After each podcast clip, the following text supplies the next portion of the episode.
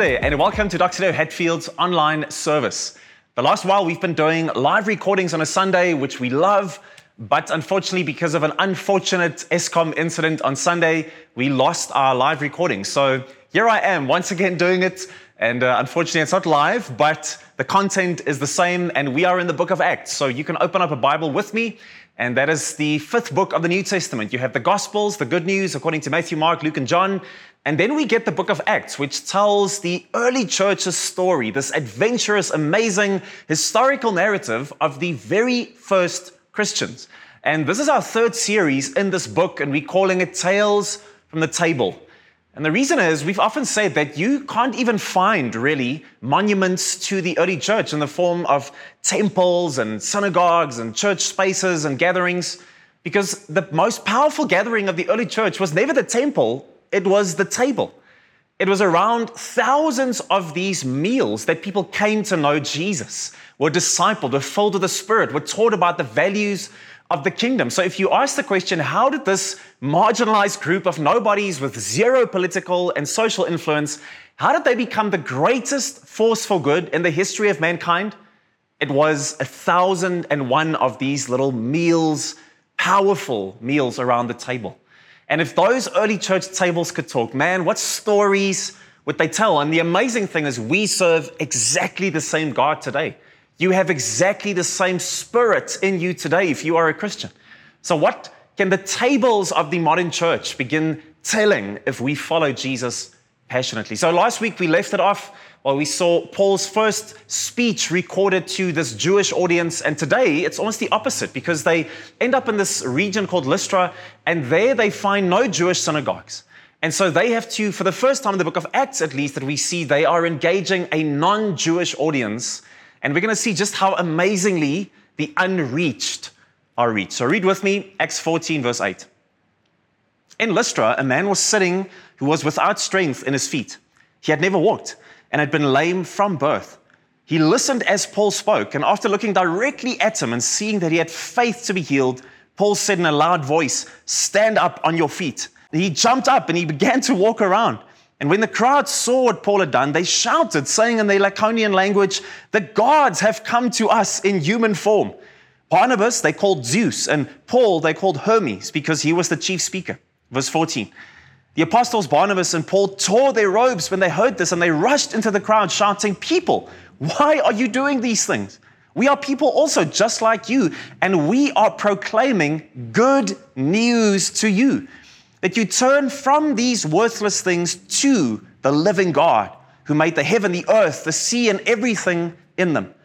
In past generations, he allowed the nations to go their own way, although he did not leave them without a witness, since he did what is good by giving you rain from heaven and fruitful seasons and filling you with food and your hearts with joy. Verse 21 And after they had preached the gospel in that town, they had made many disciples. They returned to Lystra, to Iconium, and to Antioch, strengthening the disciples by encouraging them to continue in the faith and by telling them it is necessary to go through many hardships to enter the kingdom of God. So here we have an incredible story about reaching the unreached. In our city and in our country, we have so many represented here watching today, people connected to you, family, friends, colleagues, neighbors, that do not yet know Jesus, that do not yet have as the, the centerpiece of their life an identity based on the one who made them and loves them and gave himself for them in the cross of Christ. And what we often are asking ourselves is, man, why do we not see more people like this reach through our lives? And here's a great example of that. And so what happens is Paul and Barnabas, they have this miracle take place through them, and it's just pandemonium after that. The people can't believe it, and they read the situation through almost their kind of Greek mindset. And they see these as the Greek gods come to earth. It's Zeus and Hermes. And so Paul and Barnabas, you know, very Jewish custom, they tore their robes and they said, No, this is not, this is not good. Don't bow down and worship us. Don't esteem us. Last week we spoke about having God as the main actor of the play that is your life. This is what Paul was saying. Listen, this is not about us.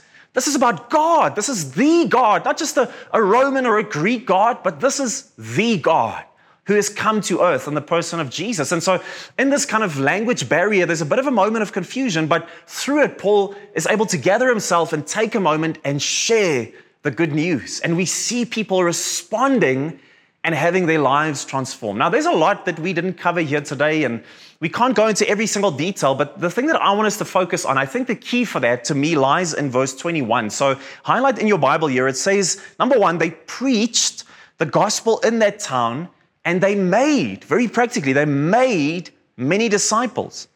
And then they returned to Lystra, to Iconium, and to Antioch. Verse 22 says, strengthening these disciples that had become Jesus followers, they did that by encouraging them to what? Continue in the faith. To continue in the faith. You see the two things that God wants us to do? Yes, He has called you and equipped you, and He's given you a vocation, maybe as a student or a, a pastor, programmer, plumber, poet, pediatrician, painter, politician, maybe even. Can you imagine that in South Africa? But He's given you a vocation. And part of you know, all that He wants for you in and through your life as maybe a parent, or you're in your single life, or maybe you're a student, or maybe you have kids, or whatever it is, He wants you to be excellent in what you do. He wants you to care for those around you. He wants you to display His kingdom and its values to those in your sphere. But with that, He also wants you through all those areas of your life to introduce people to Jesus and then to encourage those people in faith that they continue their journey in Jesus. That's what we see here. People getting introduced to the one who is life itself and then being encouraged. That's what discipleship means to follow Jesus, to make followers of Jesus, to continually strengthen and encourage them that they would continue their journey in Jesus. This is what God wants to do in and through every single one of us. It's not just for the holy few or something like that, you know, the people that work for the church. There's no divide between the sacred and the secular in God's kingdom.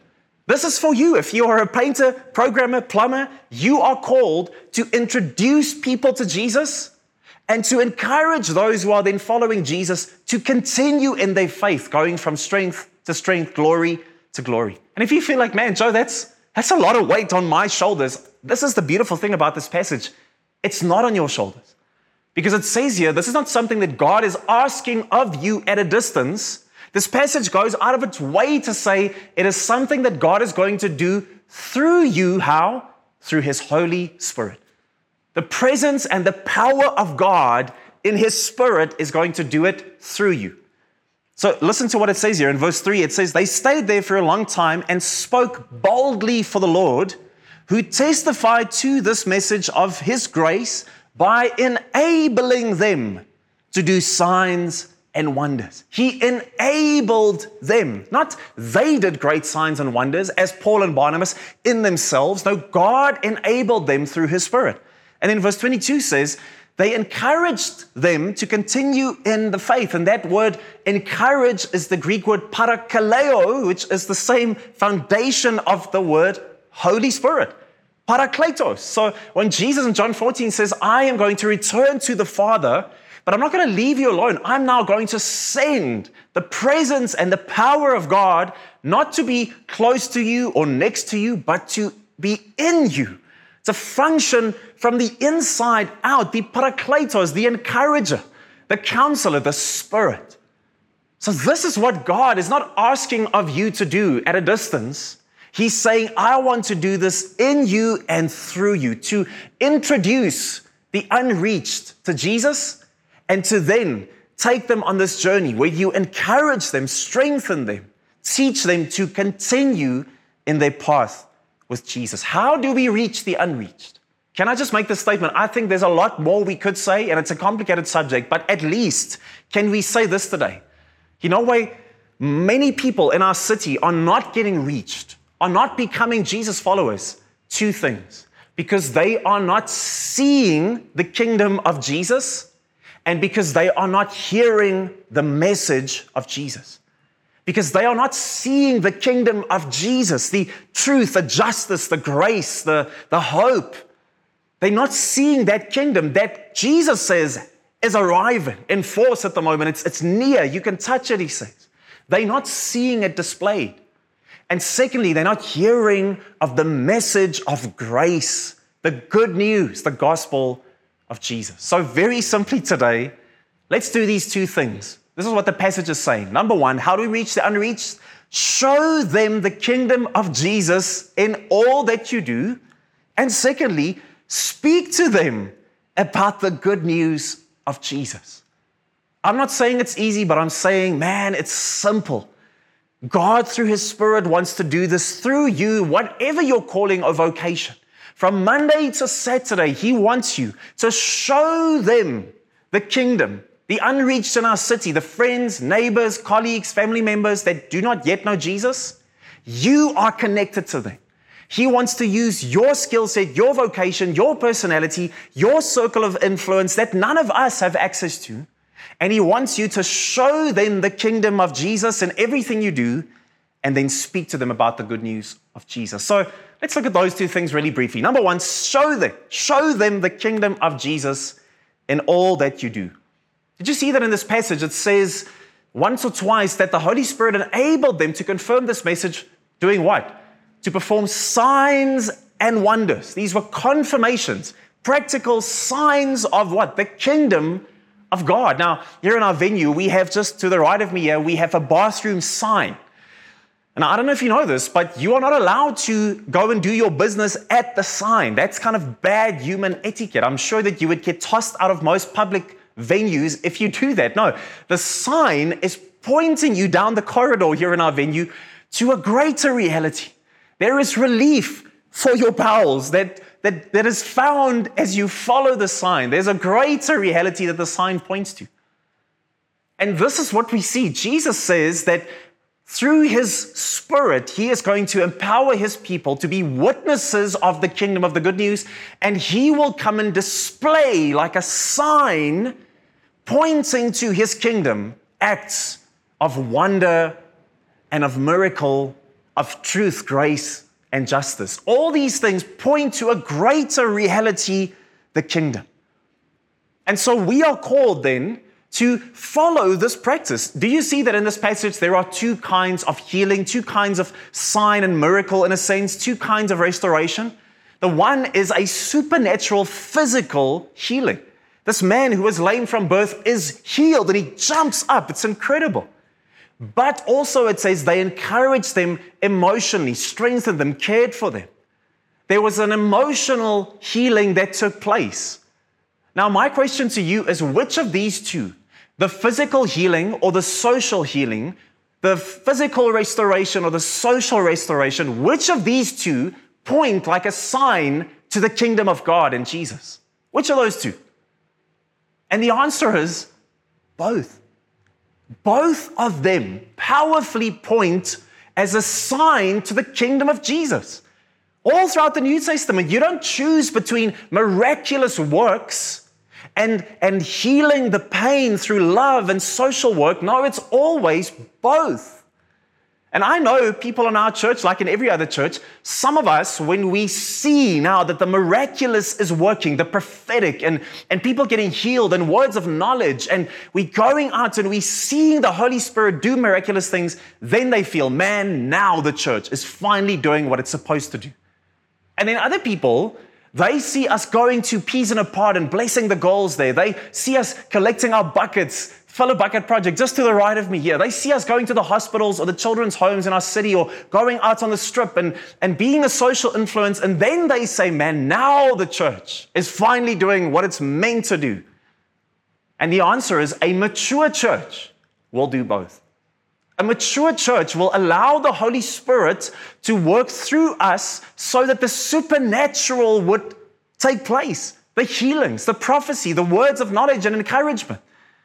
And the Holy Spirit will work through us to bring social healing, to bring hope, to bring love, to bring justice, to financially and emotionally and relationally to, to bless the city and our friends, colleagues, family members, and neighbors. If I'm taking food to my neighbor who just lost a parent, or whether I'm praying for a colleague who's, who's experiencing intense pain in their back, both of those things are signs to the kingdom of God. Why do people not encounter Jesus in our city? Because they're not seeing the kingdom displayed on a regular basis. Alan Platt, who's the founder of Doxa Deo, uh, once he was preaching at one of our other campuses here in Pretoria, Doxodeo Faerie Glen, and he felt at the end of his message that he wanted to call all the medical personnel, you know, the doctors and the physiotherapists and the, the nurses and all these people, call them forward and that there would be a moment of commissioning for them, that they would once again realize that it's not just the pastors or the missionaries or the, you know, the Bible teachers, but every single sphere, God has called them. And when they step into the hospital or they practice, what they are doing is they are bringing God's healing. He's using their skill of medicine and, and intellect and gifting that He's given them. And when they bring that healing, it's God's healing. So he wanted them to pray and just commission them back into their Mondays.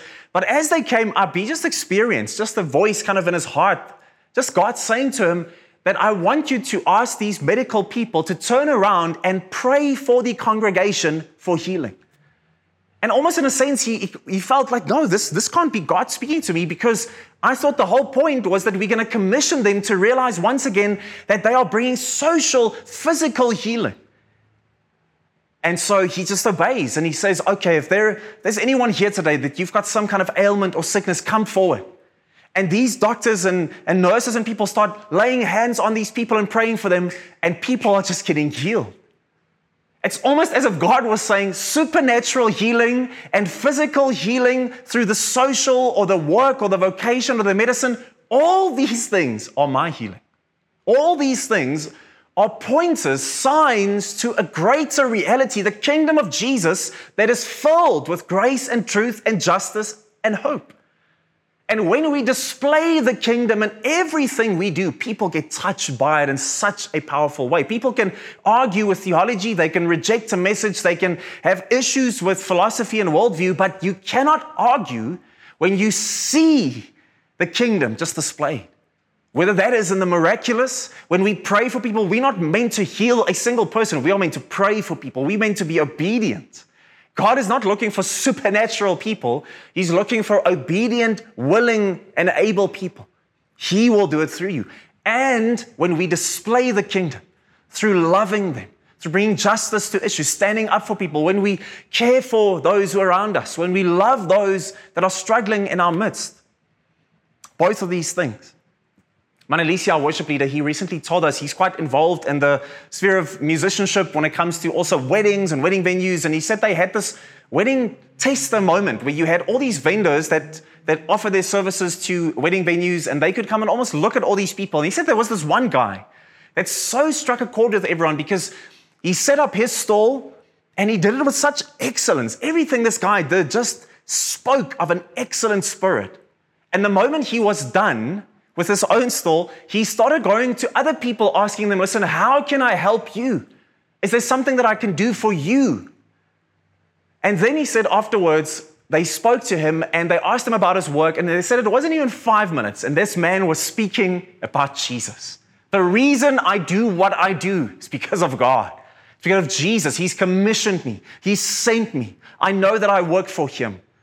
So, something once again of the way that he spoke was a confirmation of also just the way that he did things. I have an excellent spirit in everything I do in my work, in my vocation. I know that I'm called. I know that I'm meant to do an excellent job.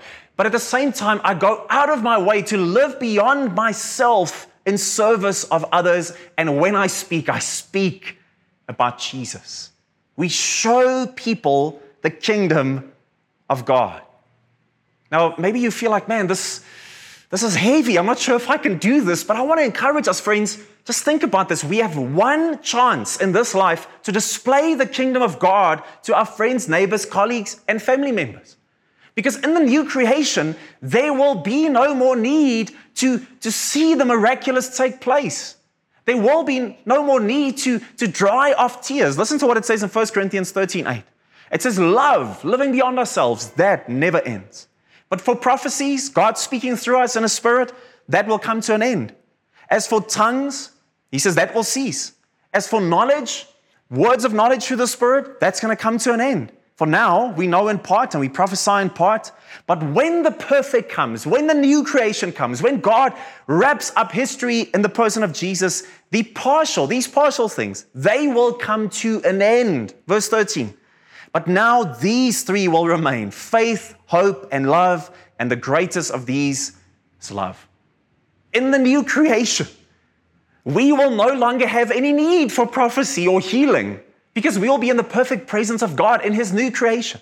Not a lesser human existence, a more human existence. So, guess what? We have one opportunity in this life to show the kingdom of God through the miraculous and through the social moments of justice, hope, and truth. And you have to ask yourself, I have to ask myself, are these friends, neighbors, colleagues, and family members that do not yet know Jesus, the unreached, are their lives and afterlives worth my discomfort? Are they worth my discomfort? We have one chance. Show the kingdom of God in everything you do every day. And then, secondly, you're probably thinking, man, it's rocket science today, Joe, isn't it? This is the most simple possible thing that we're saying. Secondly, speak to them about the good news of Jesus. Speak to them about the good news of Jesus. Verse 15. They say, People, why are you doing these things, tearing their robes? We are people also just like you, and we are proclaiming, sharing, speaking the good news to you. That you turn from these worthless things to the living God. Isn't that just so simple? They proclaimed the good news of Jesus. Part of why people do not come to meet their Lord and Savior in our city is because they don't hear how good the good news is. Yes, they might know of religion. Yes, they might have some background in church. Maybe they are completely unchurched. Or maybe they have got a de church background. They got hurt in the church or frustrated or burned out. But I think so many people don't know what the genuinely good news is. That yes, God, it begins with creation, that God created us. He is the unmoved mover, the one who is behind all things. The mechanisms are irrelevant. The fact is, God is the creator, and He created us to be His image bearers. He created us to image Him in all creation, to know Him and to enjoy Him forever. And then, yes, sin through our rebellion, our brokenness, our deception to the fact that we chose to be our own gods and define good and evil for ourselves, sin entered into the picture. And ever since that moment, for every single human being, through nature and choice, there has been a twisting of the nature of God. There's been a brokenness, a deep source of, of pain and shame and guilt at the very heart of mankind. But there is Number three, redemption in Jesus. God chooses not to sidestep our sin or do away with us or ignore it. He says, I will step into your brokenness. I will confront your rebellion. I will come and defeat sin, Satan, the enemy, death over you. And I do that in the person of Jesus. I step into the drama and the horror of the human condition, and he comes to take upon himself in the person of Jesus on the cross, he takes sin, brokenness, death upon himself. He defeats Satan in spectacular fashion. He comes to break the yoke of our brokenness. And he invites us to say, turn from all these worthless things. How many people in our city are living for worthless things? Good things in that sense. Career is a good thing. Sex is a good thing. Friendship's a good thing. Family is a good thing to, to have status and wealth, those are good things, but people are living for those things. They are making those things their identity, their purpose, their hope. And they work their fingers to a bone. They, they walk their, their feet and their souls to, to a crypt to try and find something that satisfies them. They move from city to city and they go from bed to bed and bottle to bottle and business to business, and they never find something that truly satisfies because, as good as money and sex and status is, it's not a God thing. It can't carry the weight of our soul's expectation. It can't bring me identity. It can't bring me satisfaction. It can't reconnect me with life. So, yes, in Jesus, we are invited to turn from these worthless things, as Paul and Barnabas says, and turn in faith, putting my trust, my hope, my faith in the finished work of Jesus and receive new life. That the Holy Spirit would come and redeem me, restore me, put his presence within me. Come and regather me for my calling as an image bearer of God. Send me into my life and every sphere with his blessing. Seat me at the right hand of, of authority where Jesus is. He adopts me into this unbreakable family bond of relationship. Man, there's redemption. And then finally, there's consummation. There's going to be an end to all of this. We're not going to escape to this, this cloudy heavenly realm where we're going to play just harps and be like fat babies sitting on a cloud somewhere. No, the Bible says there will be a new creation. There will be a new heavens and a new earth, and we will live in this beautiful place that's not less human than we experience now, but more human. Vocation will be more powerful. Friendship will be more profound. Relationship with God will be even more teary eyed, inspirational, and powerful. This is where it's all going. There is such good news. And the anchor point for all of that is what? Jesus. People need to hear the good news of Jesus. I love what John Miltimore, he writes for Time Magazine. And he's a, he, he works in the, in the realm of almost like film criticism. And he says, Our culture has changed in a great many ways since I was a youngster. But in some ways, movies have not.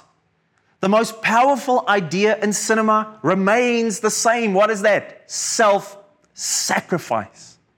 And then the secular man says, But it would be a mistake to overlook just how Christian this idea is. He says there is no greater theme than that of self sacrifice, and everything changes. But when it comes to entertainment, movies, series, books, when it comes to the apex of pulling on people's heartstrings, capturing their deepest desires, what does that more than anything else? The idea of self sacrifice. He mentions so many, I can't do all of them, but he says movies like Saving Private Ryan, How to Train Your Dragon 2, Beauty and the Beast, Inside Out, Guardians of the Galaxy Volume 2, Star Wars, Rogue One, Terminator 2, Logan, Hodor and Game of Thrones, Frozen, Stranger Things, Harry Potter, Avengers Endgame. He says every year, billions and billions of dollars are getting poured into by, by Hollywood and HBO Max and Netflix and Amazon Prime into all these projects. And it's the, the, most excellent of, of artisans working on these things. And when they want to take these epic stories to their very climax, where do they always land? Self sacrifice.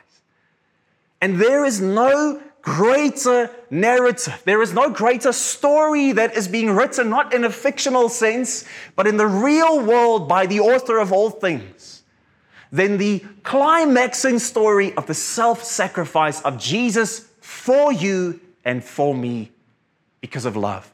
Mark 10 45, it says of Jesus, even the Son of Man did not come to be served like a Roman or a Greek God, bow before me, but to serve, to give his life as a ransom for many.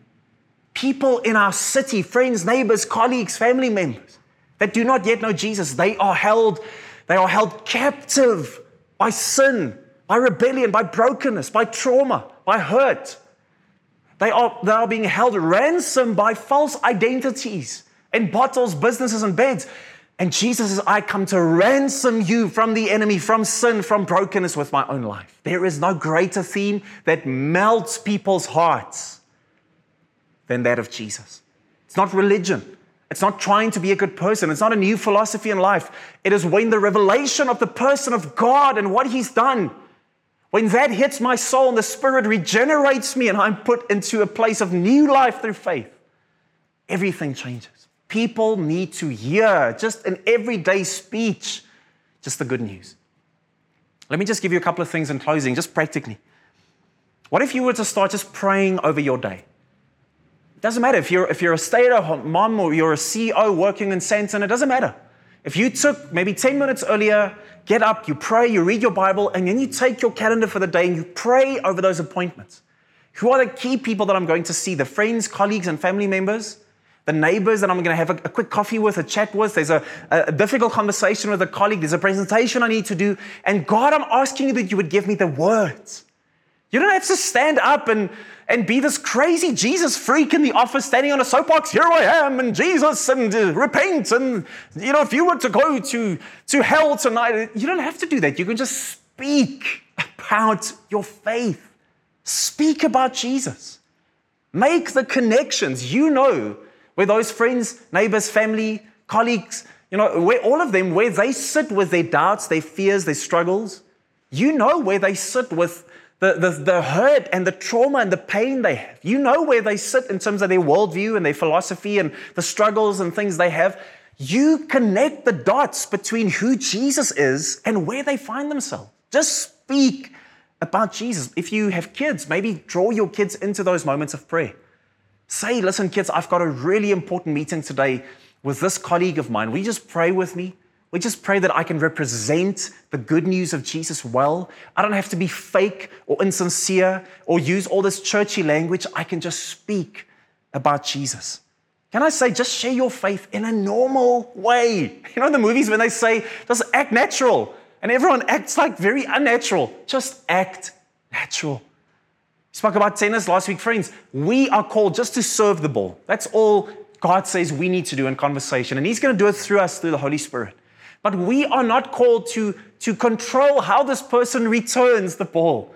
What they make with our speech, with our conversation, with our friendship, with our influence, that's not the point. We are called to speak in a natural way. Again, you don't have to stand up and preach to everyone every Monday morning, but speak in every moment, just in natural ways about the faith that you have in Jesus. I really think it's as simple as just introducing to people, just bringing the hands together. Here at church on a Sunday when we gather, it's so simple for me to connect a new person to someone that I already know. Because I've just gotten to know this person and I say, hey, can I introduce you to this person?